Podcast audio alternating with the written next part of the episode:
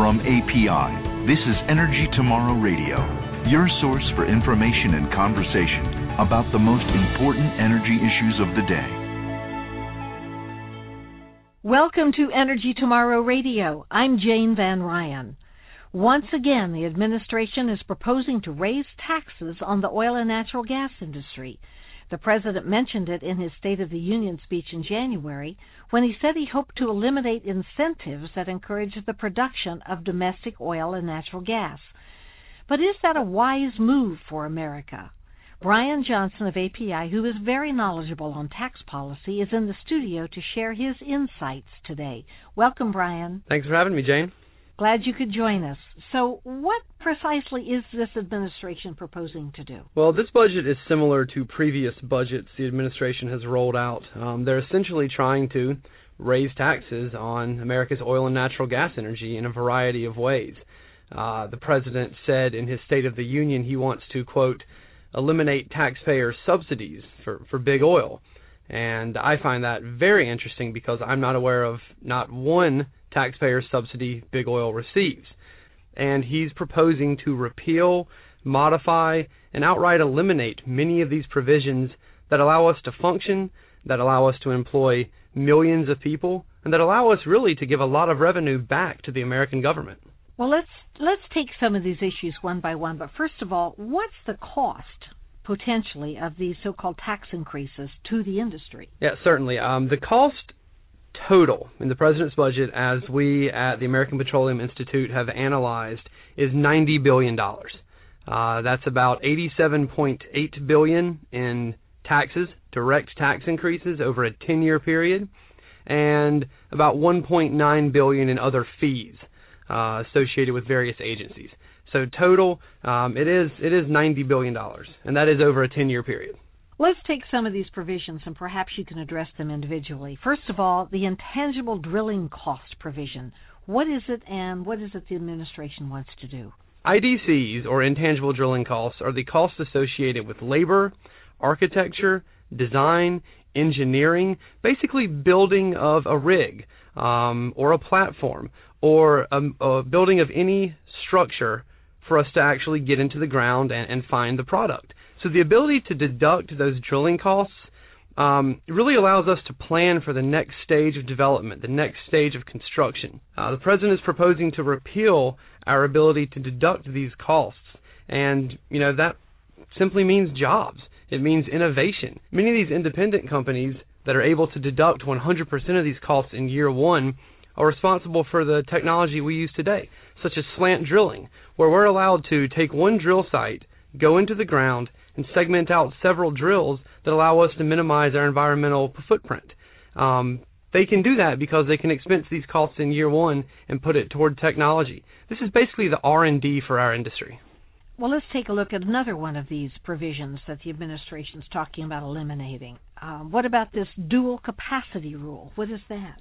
The oil and gas industry in the United States, we're considered a dual capacity taxpayer, meaning we pay income tax in the U.S and we also pay income tax to foreign countries when we go abroad to access their resource. Now, to ensure that the income earned in other countries by U.S. based companies is not taxed twice, current tax law provides for a foreign tax credit, which is essentially an offset. Uh, this offsets the income taxes already paid on this income uh, to foreign governments. Um, the administration is proposing to deny the foreign tax credit to only American oil and gas companies. This essentially results in a double taxation of foreign income. Let's take a look at another one of the provisions. It's called Section 199 of the tax code. What does that refer to? Yeah, Section 199 um, was established in 2004 as part of the American Jobs Creation Act. Um, this was done to spur job creation in the United States. It's a domestic manufacturer's tax deduction meaning that if you you know make Barbie dolls in the U.S., if you deliver newspapers in the U.S., or if you're an oil company uh, who extracts minerals in the U.S. or resources, oil, gas, etc., uh, you are able to take this deduction. The oil and gas industry is frozen at a 6% deduction, while all other industries are at a 9% deduction. If you repeal Section 199, in a provision we talked about earlier, our ability to deduct our IDC costs, you could lose 58,000 jobs in the first year and as much as 165,000 jobs over 10 years. So for an administration that has almost a 10% unemployment rate, um, this is a real hurt to our economy to do so. Brian, aren't oil companies already paying quite a lot in taxes now? Our effective income tax rate is 48%. Uh, other S&P industrials average a 24% tax rate, uh, effective tax rate. So, you know, we are paying our fair share. Um, between 2004 and 2008, we paid $300 billion in income taxes, and about half of that went to the U.S. taxing authorities. We paid $95 billion in income taxes in just 2008 alone. Uh, that's by major energy producers, and that 95 billion is income taxes paid or incurred. Are taxes the only payments that oil companies make to the government? We pay almost $100 million a day to the federal government in rents, royalties, and lease payments. That's 100 million a day. We've actually paid $60 billion in non-income taxes uh, to various U.S. taxing authorities from 2004 to 2008. And that doesn't even include excise taxes collected and remitted on various petroleum products. So we do feel, and we have evidence to show, uh, it's available on API.org, that you know we are paying our fair share. So, Brian, would it make sense then for the government not to raise taxes and simply allow the oil industry to continue to make investments in the production of more oil and natural gas because that generates more revenue for the government and also creates good paying jobs? Well, we've done a study that shows that from 2011 to 2025, the negative economic consequences of higher taxes will, in the long run, more than offset any short term tax revenue gains. Under high taxation, revenues are estimated to decrease. Now, let me say that again.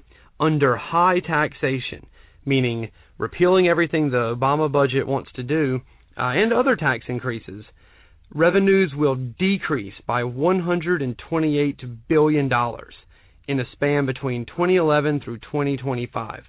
But increased access should generate an estimated 150 billion in additional government revenue. So between the period from now and the next 25 years, you can raise taxes on the uh, American oil and gas industry through the roof and it would decrease revenue by almost 130 billion. But Brian, what could happen if the industry is allowed to simply move forward and do its job? What if the administration doesn't remove the tax incentives and gives the industry additional access to more energy rich areas? If you let us do our job, if we start to create and make things again here in the US by allowing increased access, let's provide high wages to people, let's put people back to work in the Gulf of Mexico, and from now in the next 25 years, Let's raise 150 billion for the economy while providing jobs and stabilizing our energy security situation. Brian, thank you so much for explaining the potential impacts of the administration's tax proposal and the flip side of that as well. It's always nice to talk to someone who can infuse a discussion with some common sense. Great, as always. Thank you very much, Jane. Thank you for joining us on Energy Tomorrow Radio, brought to you by the people of America's oil and natural gas industry. For more information about this podcast or to submit questions for future shows, visit energytomorrow.org. That's energytomorrow.org.